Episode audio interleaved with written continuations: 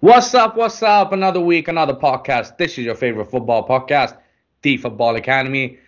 I'm your spoon tonight with the only other fan who was happy this weekend, Braden. How's it going? Uh, it's it's good. We both had big Derby wins, and we'll we'll bask in that for a second before we get to what's coming up this weekend. Um, but I, am happy to bask in a North London Derby win for as long as I possibly can. Oh yeah, and I mean, it it it it, has been such a long time since we've had weekends back to back filled with top four games after top four games, and I mean, I guess it's a big six games now, but um. Manchester Derby, what a fucking game. We're going to get into it. And you know what? I'm very glad Will is not here because I have a lot of comments on Lord Welbeck's beautiful goal against Brighton.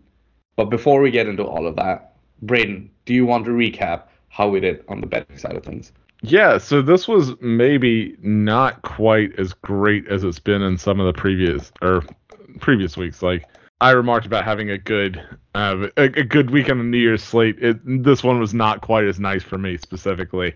Um, in third place this week, we've got Sapoon with 537 pod bucks on the outlay of a thousand. And second place was me with 867 pod bucks. And Will is our big winner uh, at 1579 pod bucks. Um, it was a pretty strong result for him this week. Um, the only one who have faith in, in Manchester United uh, being being one of the key differences here, which you know he's not here, but don't don't feel too bad for him as far as uh, not being here to take his victory lap. Like he's relaxing with a with a mai tai somewhere, so don't worry about him. Yep. And to be fair, to be fair to him, and before we go and shit on Liverpool in a sec, he did pick Forest last week, and that was a very good pick in my opinion against the Leicester side that have been kind of hot and cold. So good on you, Will. Thankfully, you will not be getting these compliments live, and uh, enjoy your trip wherever you are. In case you do listen uh, in the middle of the ocean. Having said that, there is only one place to start to recap this weekend the Manchester Derby at Old Trafford. An exceptional game, in my opinion. Two very talented sides went at it, and a very, very interesting 2 1 result. I say interesting because a lot of people have asked me over this past couple of days that, Spoon, what is your opinion? Of what happened with that Rashford second goal. Just to recap, City took the lead 1 0 with Jack Grealish, who celebrated like he scored the league winner there. And to be honest, good for him. He needed that for his own confidence. And then Bruno with an exceptional finish that I think should be the goal of the season, but some controversy related to it because of uh offside call that then got turned into an onside call. And you know what? If anybody wants, I will share the link. There is a T-shirt that you can buy if you're a Manchester United fan that has the picture of Bruno celebrating in front of all the Man City players. That just says onside. I'm gonna buy it. If anybody else wants to buy it, feel free to do so.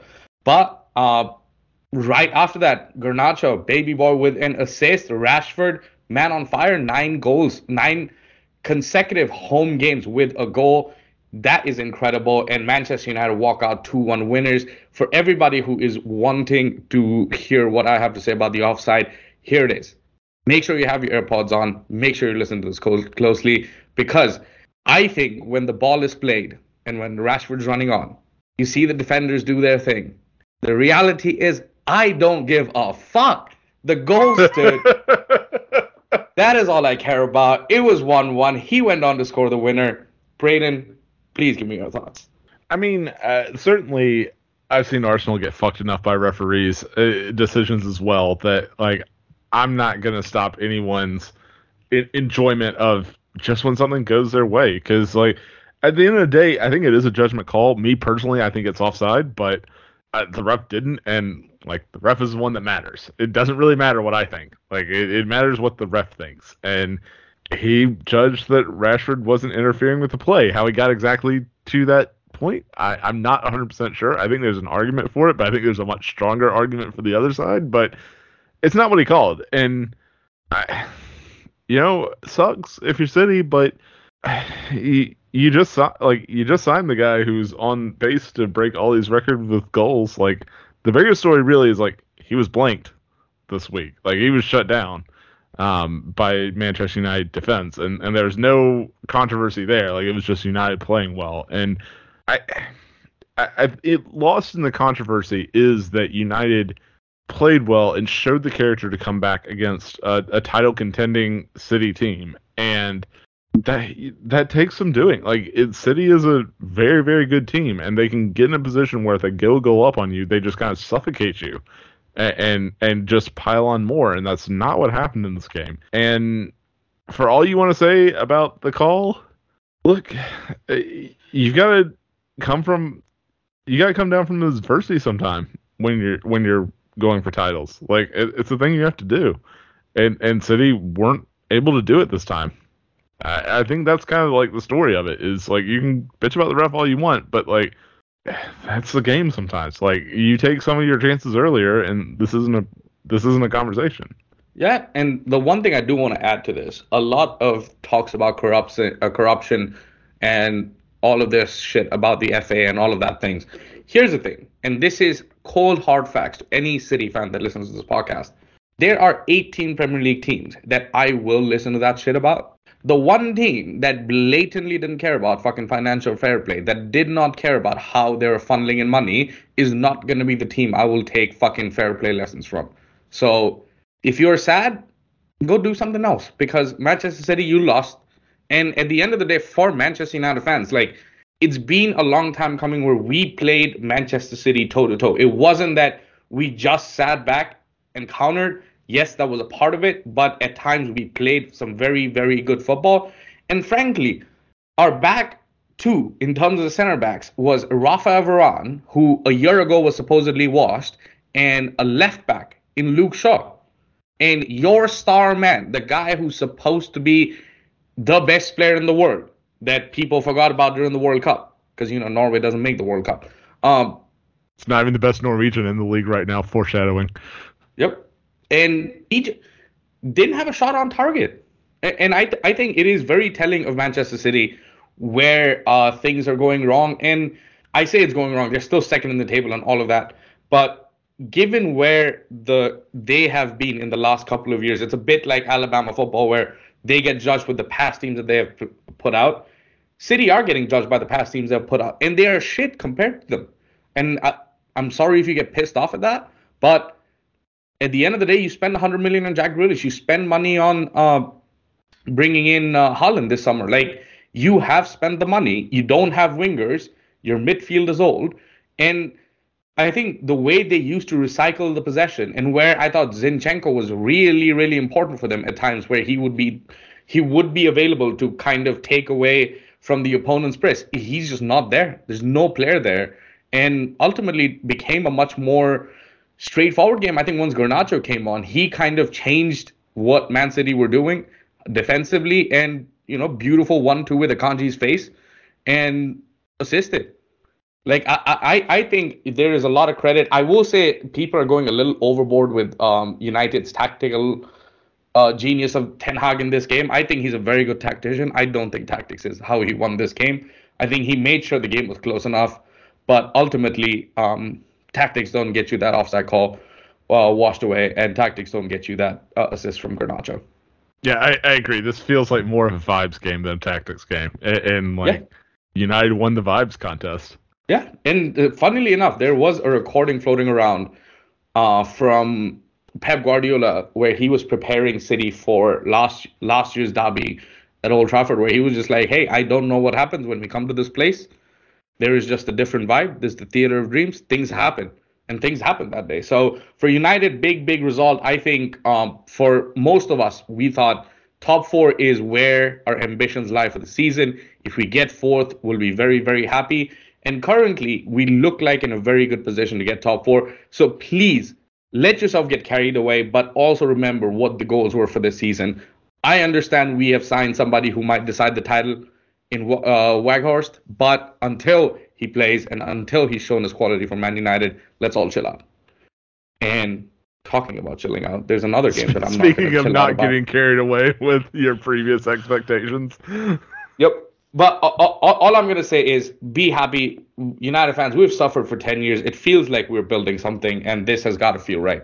And to be honest, this was a great weekend. It started at 7:30 on a Saturday, and it just rolled into 10 a.m. on that same fucking Saturday because I thought Brighton were gonna give Liverpool a tough test. I thought Liverpool were gonna get together, figure some shit out, and go out there and get a result. They did get a result, but just not the one that they were looking for. Brighton three, Liverpool nil. This could have been a lot, lot worse. Um, Alisson was almost sent off because, and here, because the player was actually interfering with play, uh, they did call an offside and didn't give him the red card. Signs were there. Second half, Brighton absolutely lit up Liverpool. Danny Welbeck, I think you as an Arsenal fan and me as a Man United fan, we both can together celebrate whenever Danny Welbeck's fit and doing great things. Because when he's fit, he's a very damn good player. And the goal was just a punctuation mark at the end of it that said exclamation point. Sorry, at the end of the statement that said "fuck you." Brighton's here to stay at least for this season, and they're competing for a European spot. Braden. Yeah, agree with all that. Like it, it's a very, uh, it's tough on the southern coast there. The wind gets blowing, and if you're one of the teams that doesn't want to to feed into that, like Brighton will come out and beat you on those days. And I think that's exactly what you saw here. Is you saw a Brighton team that are very confident in what they're doing. Everyone there knows exactly what they're doing, which is a lot of credit to De Zerbi for coming in. And uh, this team could have gone a very different direction once uh, Potter left to Chelsea. Uh, like you had a project, and now like it, it's a different project. It, it's similar, but it's different. And I think De Zerbi's done a great job of just keeping everyone on side there. I, I know there's some talk about like Trossard being very unhappy there and, and trying to get out and that sort of thing. But like that is what it is. Like that's not the story here. The story is Brighton just like going out and convincingly beating Liverpool. Like Liverpool had a couple big chances that they missed, but sucks. Happens. Like I I think it was a bad game for the new signing, like Cody Gakpo. Like it, and it's kind of just that entire Liverpool attack right now. I feel like it's just disjointed and a lot of pieces that don't really fit together well. And you can kind of expand that to the midfield. Like I think the back four is kind of fi- fine as far as personnel, but it's just they're all over the place because the pieces in front of them are not gelling well. And I think you see that in this Liverpool team is like they are just trying to sort out what they need to do and they're not able to figure it out. And Brighton are definitely talented enough to take advantage of that, and they did today. And I think that's the long and short of it. Yeah, and I kind of didn't want to touch base too much on Liverpool because Brighton did play some scintillating football, in my opinion, like parts that you normally ju- associate with the big clubs and like the Real Madrids, the Barcelonas, a lot of uh, tiki taka football out there, total football going on out there at Brighton. And I think it it's happy days for them at the end of the day. And I think Brighton fans thoroughly deserve it. That's a very well run club. And I really hope Caicedo does not leave in the middle of the season. That is really it. So, uh, Arsenal, I see Chelsea are interested, so do not get interested in the player because I'd like to see him finish out the season at Brighton. Having said that, there's only one other place to go from this past weekend the North London Derby at the Tottenham Hotspur Stadium. This was a big game for Antonio Conte and Tottenham, where they had to, had to, had to, in my opinion, get a result, and they didn't get one. Sadly, that affected them positively. It ended up being Arsenal two, Spurs nil. Arsenal after that Manchester derby were probably even more uh, poised to go try to go and win this game. And you saw the uh, scenes before the game from Xhaka giving the motivational speech to the boys. And to be honest, I think Arsenal from the minute one outplayed Tottenham. And I mean, when Lloris figures out how to be a goalkeeper again, maybe Spurs have a chance to finish top four. But until then, it does look pretty grim right now for Tottenham. Yeah, I, I think Lloris is at the end of his line here as a as a goalkeeper, really of a top like four, top six club like type thing. Like I, I think he's just not really capable of doing that anymore. That we should talk about Arsenal in this game more than talking about Spurs because Arsenal are kind of the real story here. Like everyone went in and put in a great performance, and it's one of those like if you watch the earlier North London derby, there's um you you can you can see the Arsenal players kind of creating space for Partey to take a shot outside the box, and he almost scores what would have what could have been a goal of season one that hit the post uh, in this game. And um, then Odegaard scores a little bit like just from that same thing. And and like if you look at it, it tells you the story of how to beat Tottenham. Like Tottenham pack everyone into the box, do not pressure shooters uh, coming out of midfield, and Arsenal that were there to take advantage. Um, I I don't really know what to say about Lloris. Like, yeah, sucks. Put it into the net. Like he probably could have done better on the Odegaard shot as well, but it just wasn't his day. Um, it really was their day for everyone at Arsenal. Like it's hard to pick out someone who didn't have a, a fantastic game. I know there's been some criticism for Nketiah because he missed a, a, chance that was decent or two, but like he did so much work. Like he, he he worked to get into the positions. The link up play was good. Like I, you know, so sometimes strikers miss chances. It's fine. Like that's why you've got a team to to pick up the slack when they're not there, and and they certainly did that today.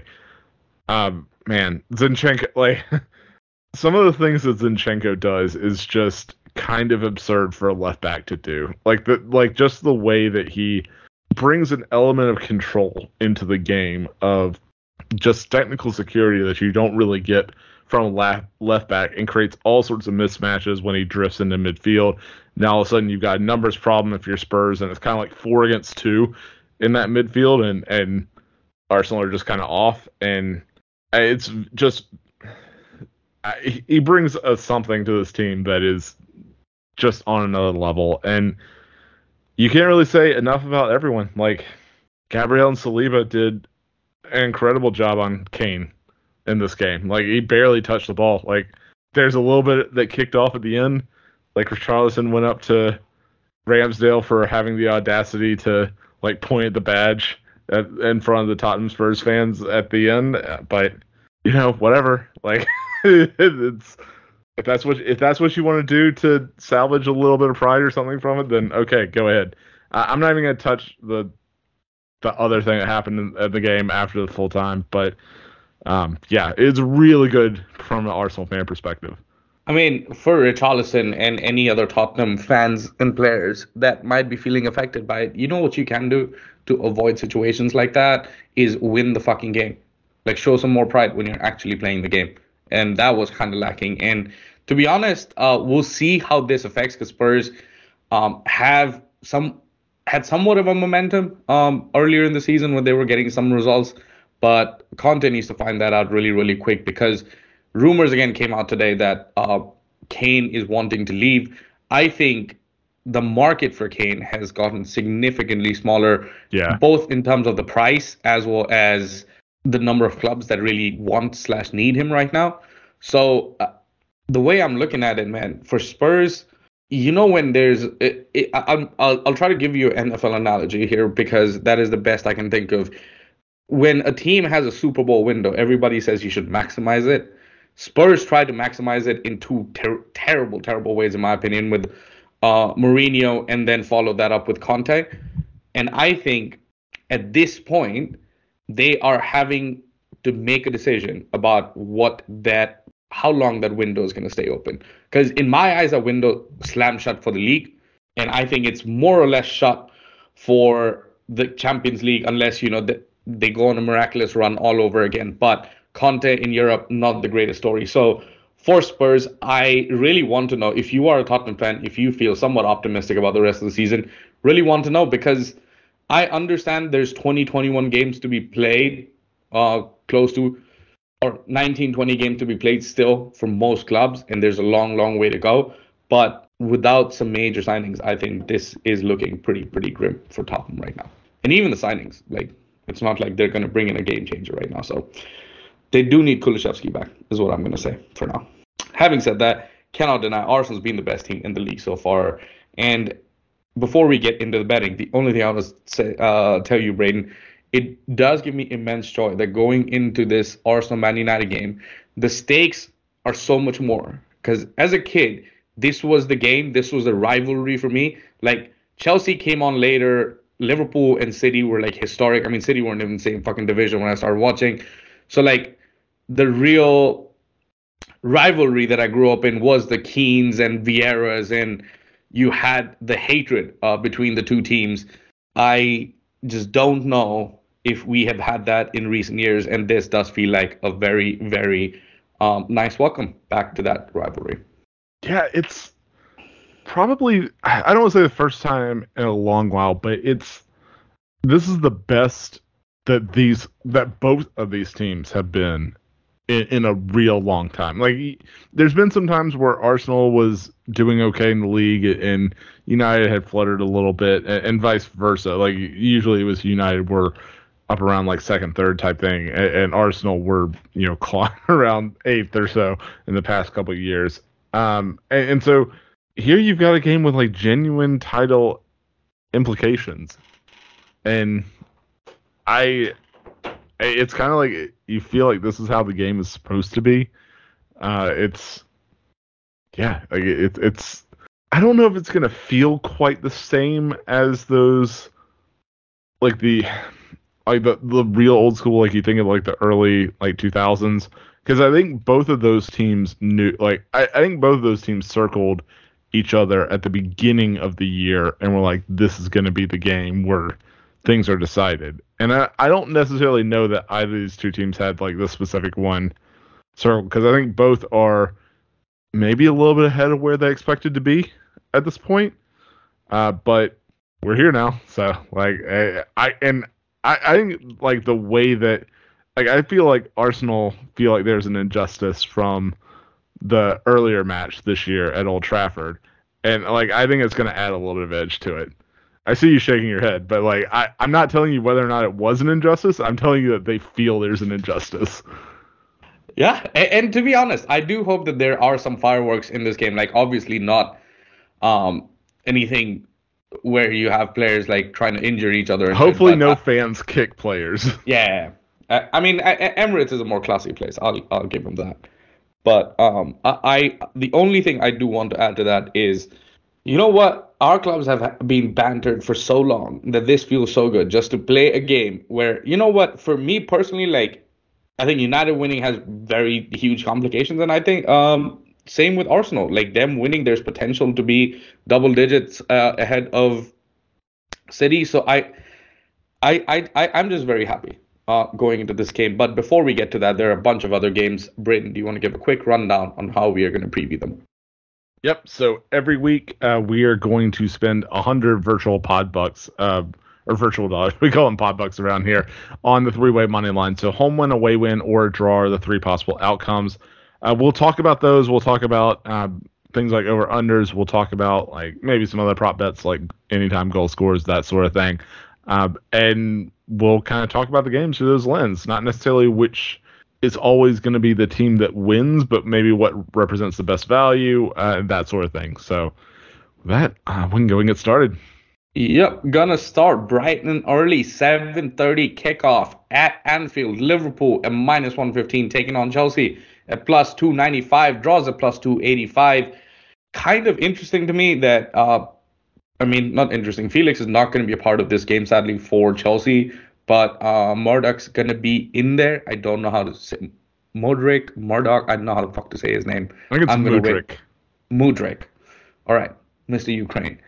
Um, that is going to be an interesting, interesting addition to the team, in my opinion because the one thing that he does bring to Chelsea that most other players don't have that Graham Potter really likes is positional versatility across the front three. So, Brayden, what are your thoughts about this game? I I don't know what to think about this game. Like, it's just you've got two teams that are not really playing very well overall. You've got Liverpool who are I don't want to say in a free fall, but like they've got things to figure out, and they don't really seem to have obvious answers to kind of the questions that their squad asks right now. Like, do you have a midfielder? Well, not really. Uh, do you have like, do you have really just midfielders? Uh, do you have any of them? And I, I think that Chelsea are they're in a transition, but it's a little bit different. Like, yes, they have a lot of injuries. Yes, I think they're still trying to adapt to what Graham Potter is trying to get them to do.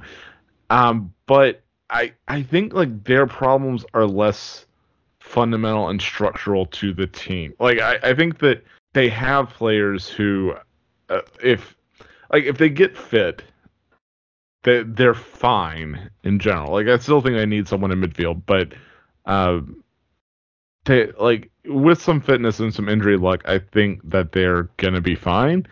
Uh, but I just I don't know where to pick these two teams. I'm gonna take a draw. I think that it'll be pretty hard fought. I just it's it's hard for me to see Chelsea going to Anfield and getting a win right now, and equally difficult. It's like I just don't know what to expect from this Liverpool team that I, I don't think all is well there. Yeah, there was kind of like a hit piece on uh, Klopp and Pep Lijnders uh, yesterday, where they essentially came out and were like Pep's uh, books uh, book that he wrote was very unpopular amongst the backroom staff and all of that kind of shit. So feels very interesting. But I'm gonna take Liverpool in this game, primarily based on uh, looking at Liverpool. Their xG is still the second best in the league thus far. Their issue really is the expected goals against because for the 38.51 that they have created, they have conceded a 30.15, which is kind of lower mid-table team, um, I would say. And I think Chelsea, conversely, have essentially created 25.12 xg and 26.56 xga. So I'm gonna go with Liverpool just because I still don't know where the creativity for uh, Chelsea really comes from.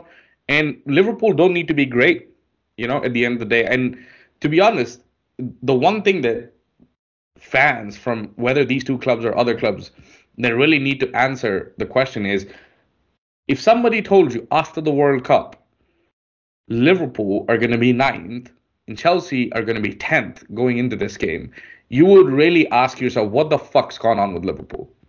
Like Chelsea can be like, you know, shit happened, XYZ. Liverpool, like what has really happened? And to be honest, the answer is nobody fucking knows, other than it's the lack of much. midfield. Yeah. Yeah.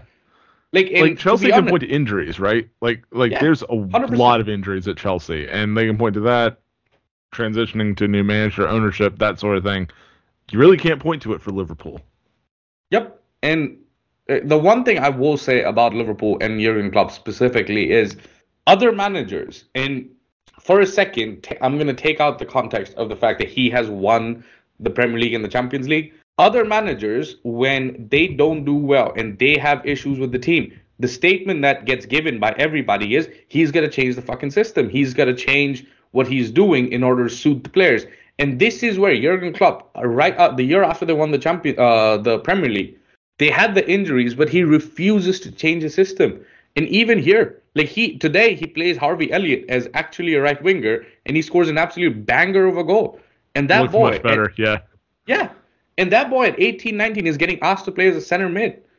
Like at the Jurgen Klopp's identity at Liverpool the first couple of years was that we will outwork you, and you are getting outworked right now.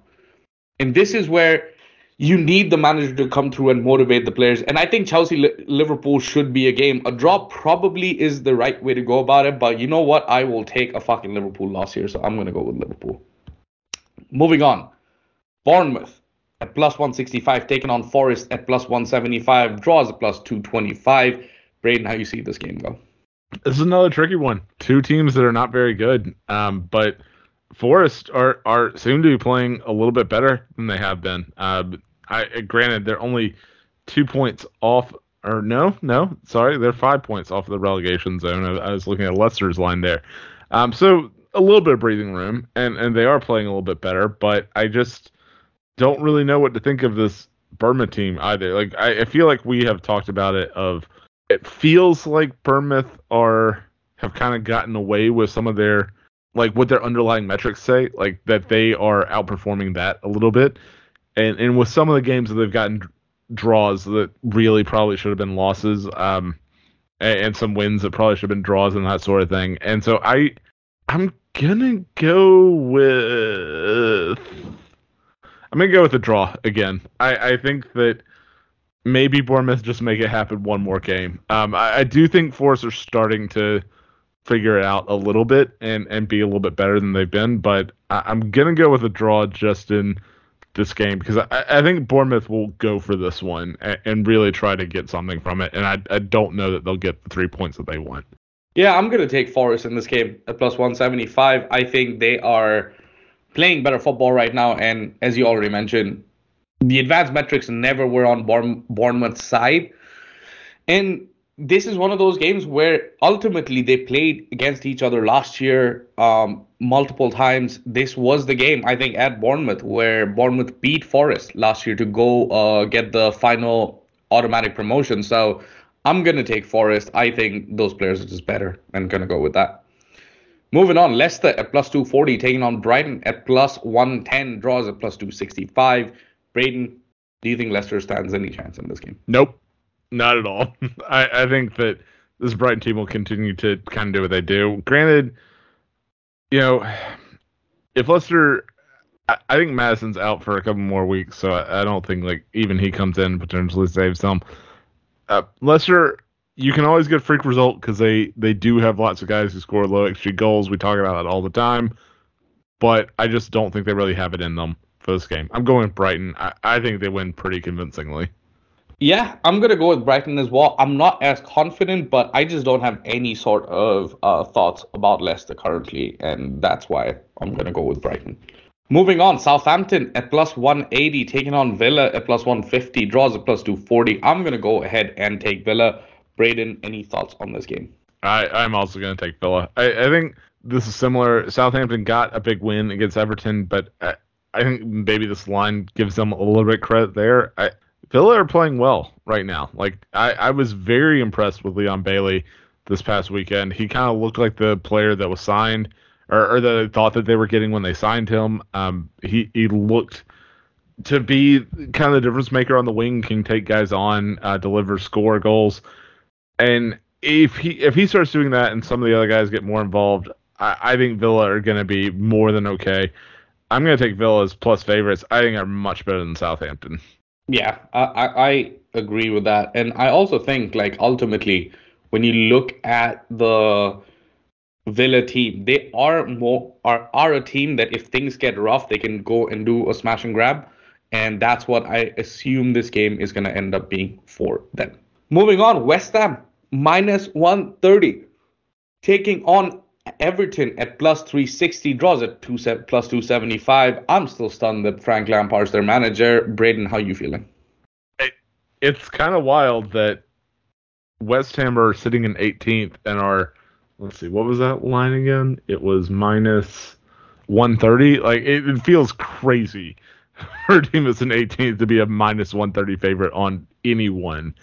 Um, I against my better judgment, I'm going to go with West Ham. They are a better team. They're more talented. I, I think Everton are just a disjointed team right now. Like it, they have some talent in places, but it's the same kind of like nothing really fits together there for Everton. Um, could I see West Ham not seeing getting the job done and this being a draw? Yeah, I can see it. I can't really see an Everton win though in this one. Yeah, I'm going to take West Ham as well. I, I think ultimately this just shows you that regardless of the position, certain teams are just better. And that's why you, you kind of have to offer West Ham a minus 130 because they are just a better team than Everton at the end of the day. So, to go with them. Moving on, Crystal Palace at plus 330, taking on Newcastle at minus 115, draws at plus 255. Newcastle, another team that got a, I, I'm not going to say a lucky result, but the Mitrovic penalty against Fulham was kind of a wild one. Do you think Newcastle are kind of coming down to earth, or do you think Fulham just matched them well enough? Yeah, I mean, I think Fulham are a good team. Like, I, I think that there's a reason they're six. Like, I think that I also think that Newcastle are a team that rarely blow teams away. Like, I think they're very competitive with everyone, but they're rarely that team that just goes out and completely dominates a match.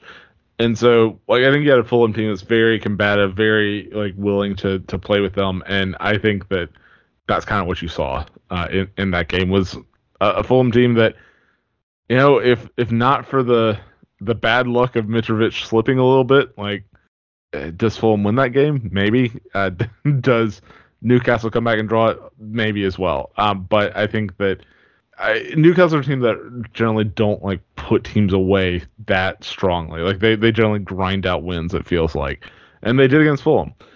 Um, for this game specifically, I, I think the key thing here is that Palace have a midweek match, that I, I think is going to leave them a little bit drained. I think that Newcastle with a full week to prepare, I think they'll take advantage of that. I'm gonna go with Newcastle. I think they're pl- like they are playing at a different level than Palace right now, and in Palace. I, for as good as Palace have performed at times this year, they have not performed very well recently, and I I think that I, it was against Chelsea that they had a stat that like Palace have scored one goal away from home in the second half this year, which is just pretty wild in general. Just to think about like only scoring one game away from home in, se- in second halves. Um, I think there's a lot of work to be done with this Palace team still. Um, I, I, think that they're starting to show some cracks there. So I'm gonna go with Newcastle. I realize this is at Selhurst Park, so it's not like that's not as relevant. But I think it just shows that this isn't a complete Palace team ready to compete every week. Yeah, I'm gonna go with Newcastle as well. Um, I'm not gonna speak too ill of uh, Crystal Palace though currently. Um, moving on, Leeds at plus 135, taking on Brentford at plus 185, draws at plus 260. I'm gonna go ahead and take Brentford in this game. The only issue is that I, I do think Jesse Marsch's job is a little bit on the line, and we are about to find out how much the player eh, players and the club and everyone believes in him. Bryn. I think I'm going to do the opposite. I'm going to take Leeds in this game. I'm going to lean into plus favorites a little bit. I do think that Leeds are a t- team that can get after Brentford a little bit. Like I, it's uh, obviously like Ivan Toney is is a difference maker, and he'll probably have a good bit of success against a Leeds backline that really isn't that great. Uh, but you know, you saw Patrick Bamford come back. Um, and play a little bit. I think that's a key uh, a, a, key addition to an attacking lineup at Leeds that just has not had that much punch going forward. Like most of it feels like most of the goals that they score have been like the press created something for them, and it was just kind of like a you, the forward like finished it, but not that kind of like the center forward did something to make it happen. And, and I think Bamford is a guy who can do some of that. Um, he's not the best finisher, but he does get into good positions and does, you know, he can. Um, it's more of a volume thing than finishing like great chances, but he, you know he can he can get into those positions, which is half the battle. Um, so I'm gonna go with Leeds. I think at home it makes a difference. Um, Brentford are team like Brentford have played well for sure. They are on a hot streak, having taken down Bournemouth, Liverpool, City, Spurs. Like, like you look at the teams that Brentford have, have taken down recently. It's really quite impressive. Um, but I think they're due to come down just a little bit. So I'm gonna go with Leeds. Fair enough. The only only thing I will say though, Leeds. I have seen fan rumblings about uh, wanting to get Jesse Marsch out. It was easier the first time around things weren't as bad. But I do think currently it doesn't look great for them with the uh, results that they have been getting. And to be honest, I do think they have decent players, so they do need to pull themselves out. But I'm going to take Brentford, stick with my pick. Moving on, Manchester City minus 575, taking on Wolves at plus 1300, draws at plus 650. Braden, how do you see this game go? I, I think this is Man City revenge. I mean, guess you could argue that Spurs would be the revenge to, or not not even revenge, but just like yeah, you're pissed off about a loss, you take it out on a team. Uh, Wolves are playing better. I honestly like this line should probably be something more like minus 400 Man City. Wolves at like plus 900 or something. Because I, I don't know that this fully takes into account like how much better Wolves are playing. Uh, but uh, they're not going to have enough to take on City right now. I don't think. Like I think City are just a better better team and I, I think that they'll go and get the job done here. So I'm gonna take City. I know minus 575 doesn't excite anyone, but look, sometimes sometimes you have to hit singles. Minus 575 might not excite a lot of people, but a plus 650 definitely does. So I'm gonna take the draw in this game. I think a City team that is not fully uh, a fully complete team can leave spaces behind, and Wolves have under Lopetegui just have just enough, I think, that can take advantage of it. And I, am not gonna go with the full 1300. Might put a dollar or two in my real in terms of my real money, but I'm gonna go with the draw at plus 650.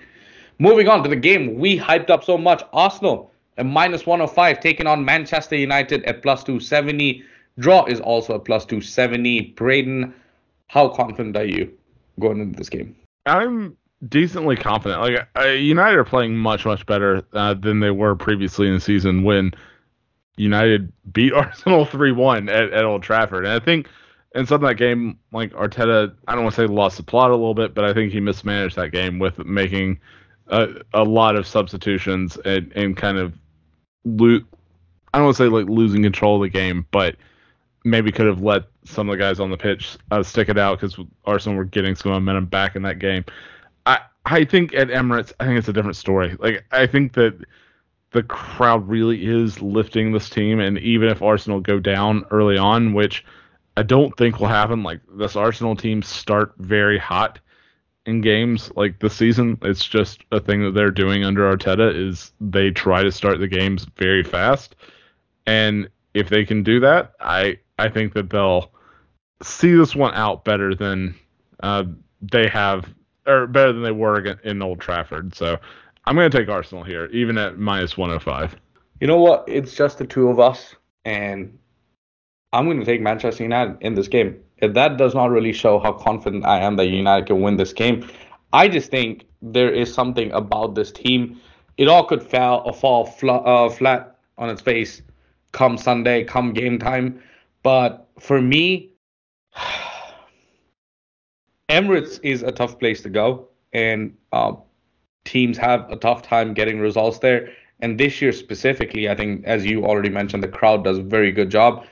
I just think United need to keep it close till half. I think if United can do that, even if it's just a 1 0 deficit, just make sure you go into the locker room with a 1 0 deficit. You can make things happen in the second half. Obviously, that's not what you want to see, but I'm not going to take Arsenal minus 105. It's just the two of us. Gonna go ahead and take Manchester United. And you know what? For all you listeners, because I already bet on them, you can go ahead and bet on Arsenal because when I bet on them, they rarely prove me right. Moving on to the last game of the weekend. Fulham at plus 230, taking on Spurs at plus 110, draws at plus 270. This is kind of rough because they play Thursday and then they play Monday. But I'm gonna go ahead and before you go take Spurs because I think the way Mitrovic and Fulham will want to play is essentially how Conte wants to play on the counter attack, being able to exploit spaces. And this could end up being an end-to-end game, but I think there's just enough quality from the likes of Harry Kane in this game that'll show off, and uh, Spurs will go at, as plus favorites winners. Yeah, I I have trouble figuring out exactly what I think as far as this game because uh, Spurs are a more talented team. Like we can say that, like full stop. That they are. I, I will say that Fulham, I think, match up well in midfield, like with Palhinha and um, with Pereira. Like I, I think they're that they will do okay there. Uh, but I this is kind of the story of Spurs is they don't really care about winning midfield because they're getting it up to the guys in the forward line and letting them uh, do everything. Like they mostly just skip over midfield, and so I I go back and forth on this, and and I don't know what I'll actually pick when it comes down to time to pick. For this, I'm gonna go with a draw at this point. I, I think there's just enough about Fulham. It being at Craven Cottage, I, I think does make a difference. Um, I I think that you may. I, I would want to watch this game, and if it's tied at half, I probably want to take Spurs like and, and just trust the Spurs come out in the second half and are a better team because that's mostly been their mo for the season. But I think like I think Fulham may have just enough to to stay like in a pretty tight match with them this game. So I'll go with a draw, but really I can see any of the three outcomes happening here. That is fair. Yeah, I'm gonna stick with Spurs.